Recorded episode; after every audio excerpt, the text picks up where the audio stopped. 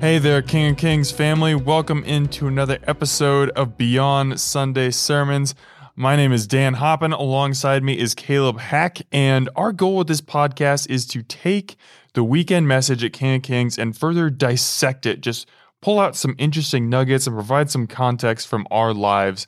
Uh, it's just been such an awesome experience getting to do this podcast and, and getting to kind of talk through the Sunday sermons and how we're going to live beyond that. But today, we have to start in a different place. We have to start two days before Sunday. That's Friday night because something really cool happened on Friday night. Caleb, you led this charge. Take it away. What happened? Well, we had our kids count bricktacular family building competition. The the longest title for the best event. Uh, it was a blast. We had 185 people come, which was a lot more than last year, and a lot of guests, a lot of uh, friends and neighbors that families invited. We got to do a build challenge that they get. And this is all Lego. This is a all Lego building Lego. competition. Uh, well, I'm a huge Lego nerd. Yes. Just visit my office sometime, and you'll learn that real quick. but but uh, the families got to work together to to build uh, all around the theme of outer space. So we had a lot of spaceships and space stations and planets and.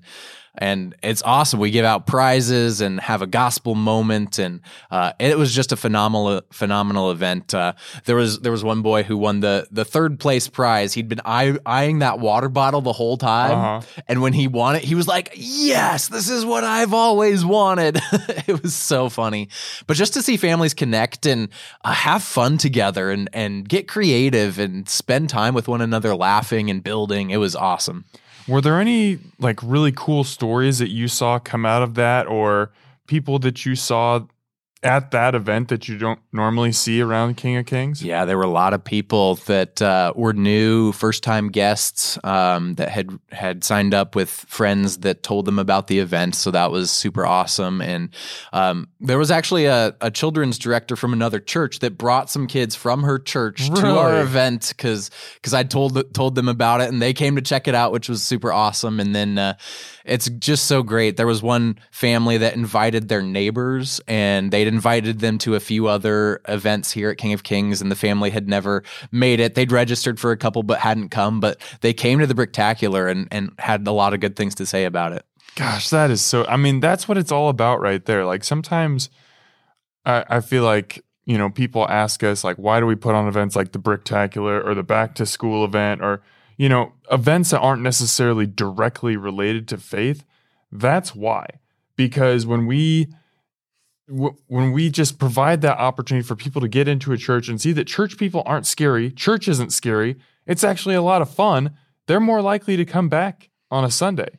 And now I can't say for a fact that this was this guy's first Sunday, but there was somebody at the Bricktacular event on Friday night who I'd never seen before.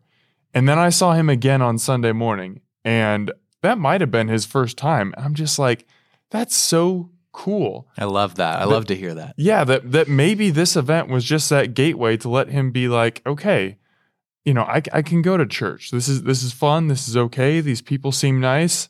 Let's do this. So anyway, Lego Bricktacular, it was awesome.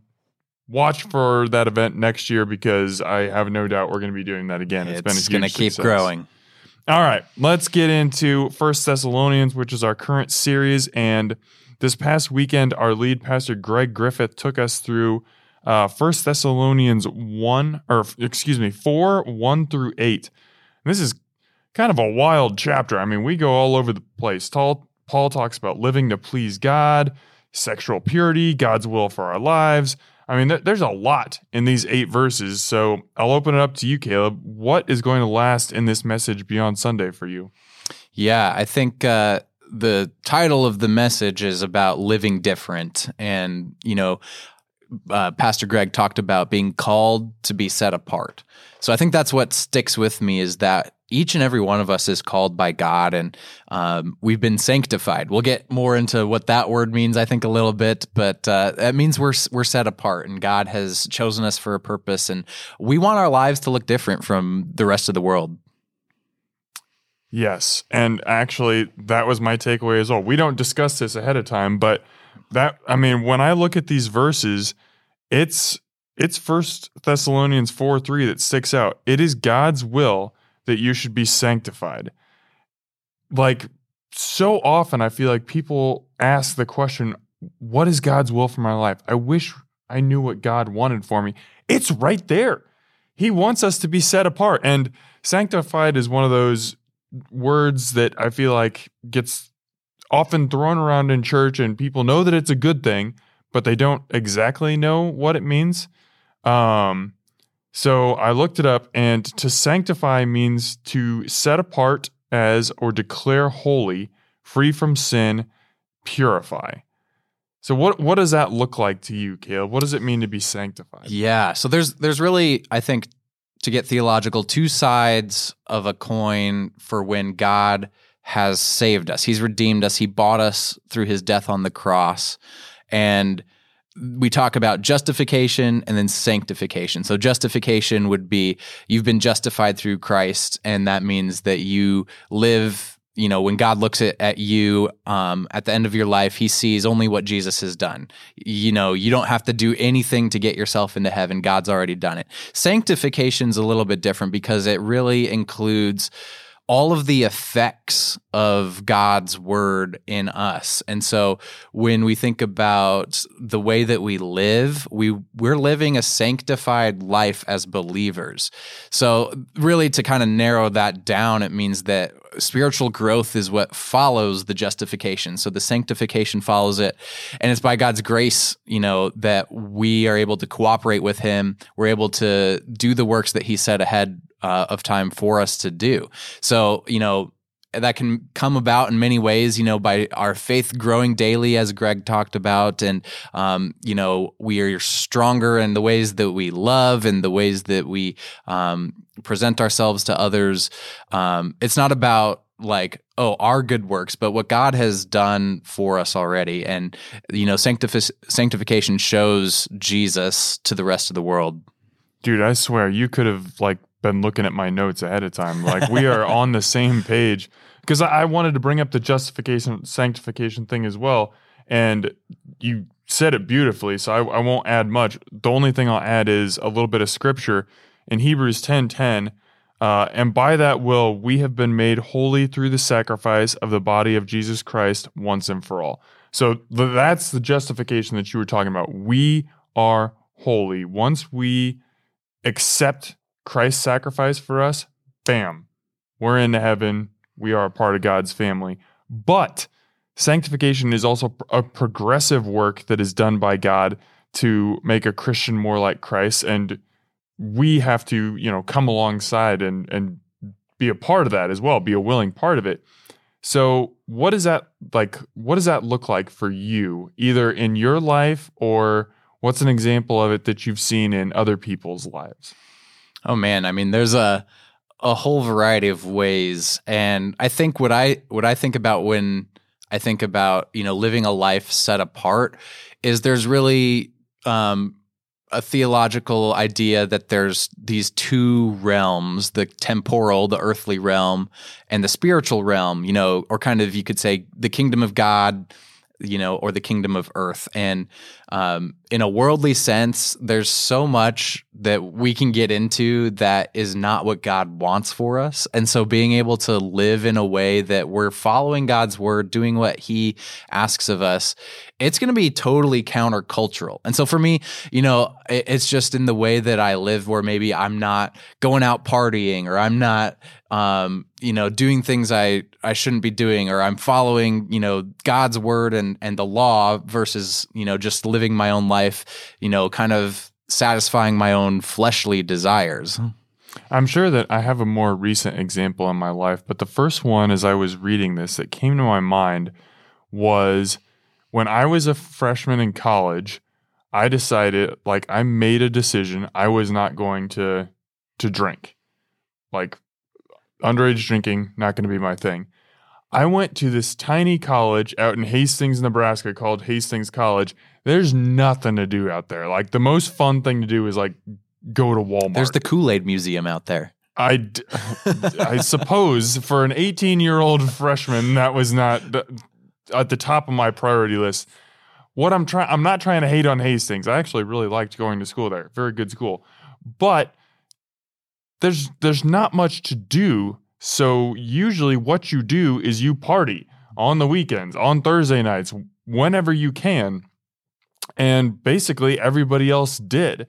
And I would still often go to these events and hang out and people would offer me drinks and I'd be like, "Nah, you know, I'm I'll be the DD tonight. I'm I'm fine with that." And people noticed. I I definitely got made fun of. I got called a, you know, a, a square. I got in much worse terms that I can't say on here or else I'd get fired. But people also said, "Dude, like why aren't you doing this?" And I was just like, "Well, you know, it's it's not only against the law, but like it's in the Bible. You know, it, it calls us not to get drunk. And I think that that had a bit of an impact on people. Now, I'm not saying that anyone like converted because I didn't drink or even went to church because I didn't drink, but I think that just showed something where they could be like, hey, that dude's cool and he's a Christian and he's standing up for what he believes in. And I think that is just one very, very small example of what being sanctified can look like. It's just standing apart from the culture in a way that makes them take notice. Yeah, yeah. I love uh First Thessalonians 4 verse 3. It says it very plainly it's God's will that you should be sanctified. And he go it goes on in, in there, but to think about God's will, we we spent a little bit of time in the in the message on that as well. Um, one of the verses that stands out to me about God's will is a well known verse in Romans 12, 2. It says, Do not conform to the pattern of this world, but be transformed by the renewing of your mind. Then you will be able to test and approve what God's will is, his good, pleasing, and perfect will. God's will for us is perfect. But that first part, do not conform to the pattern of this world. That's exactly what we're talking about here. The pattern of this world is I mean, debauchery, right? It's it's the things that uh, that get talked about later on in this passage in Thessalonians.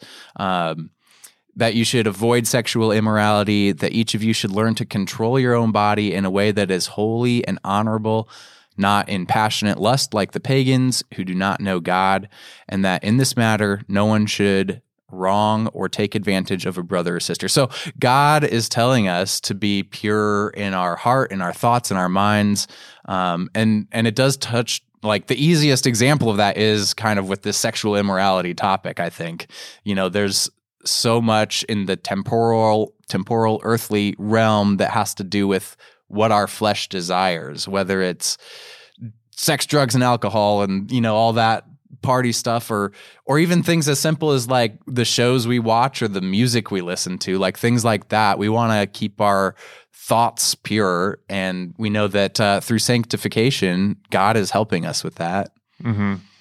yeah that was actually another Man. thing you were going to talk about no no i just no? i just got convicted in this moment because as i was preparing for this i was like you know I, I don't really identify super closely with this passage because sexual sin is not really a huge temptation for me.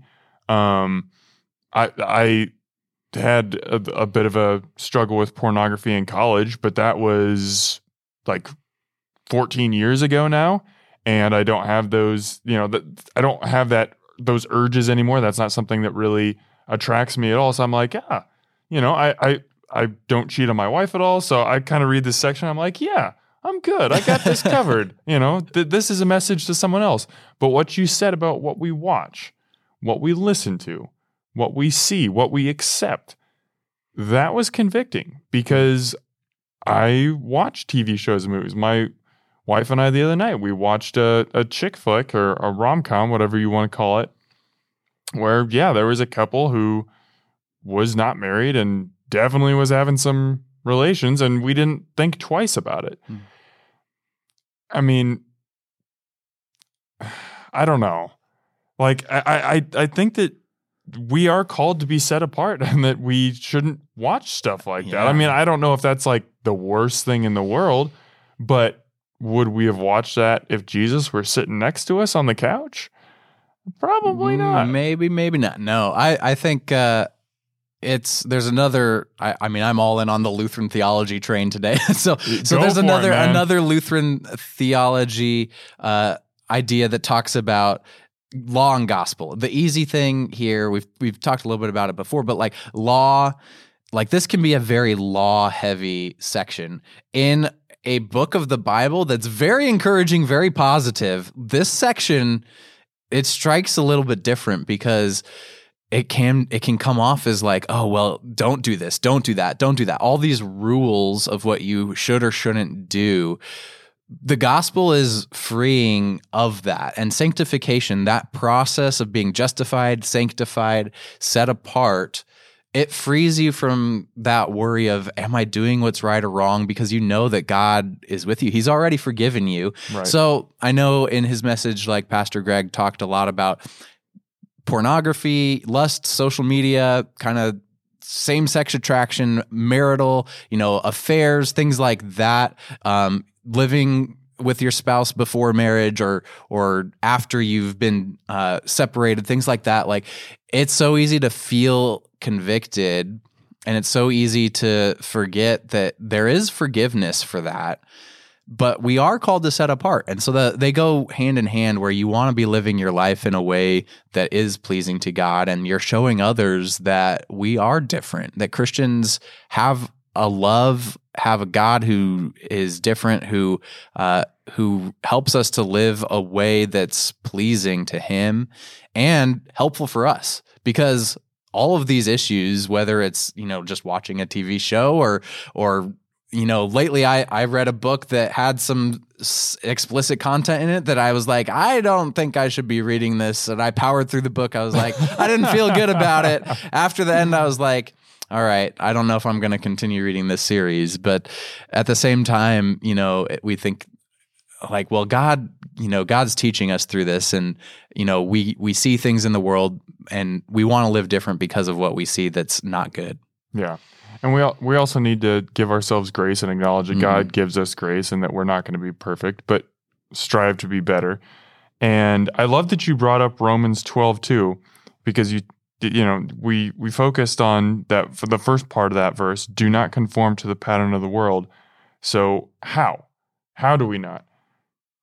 Be transformed by the renewing of your mind. And to me, that's taking some of those worldly cultural things out and replacing them with Christian music. Having conversations with friends, spouse, coworkers, parents, whoever about faith.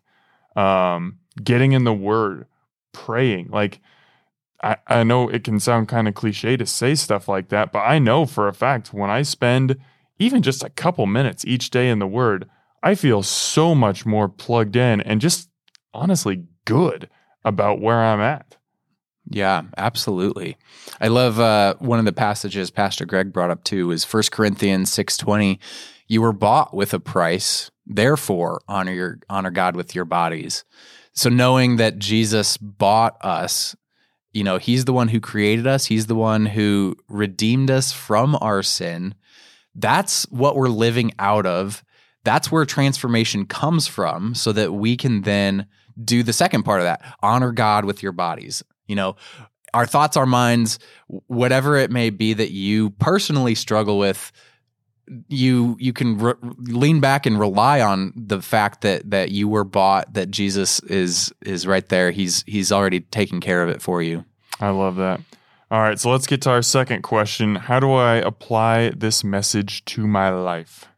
Yeah. Um, I think it's a it's a return for me to the gospel message. So thinking about not just okay, what do I need to do to be set apart, to live a sanctified life, but to think along the terms of well, God has already transformed me. So I think what I'm taking away is that I want to look back on my life and see those points where I really did struggle with different things and see how much farther I've come just in my walk with Christ and to rejoice and to uh, uh, find joy in that.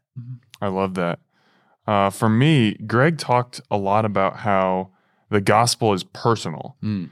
And a lot of the time when I think about salvation or read verses about salvation, I think about it in terms of God giving all of humanity a life raft. He died to give us a chance to be sanctified, sanctified, excuse me, through Christ and join him in heaven. And yes, that's true, but Christ personally died for me, for you. And so like I was thinking about it today. I was like as the nail is going into Jesus' wrist, as he's being crucified, was he thinking about me? As he is dying and descending into hell, is he thinking, I'm doing this for Dan? Dan, I got you.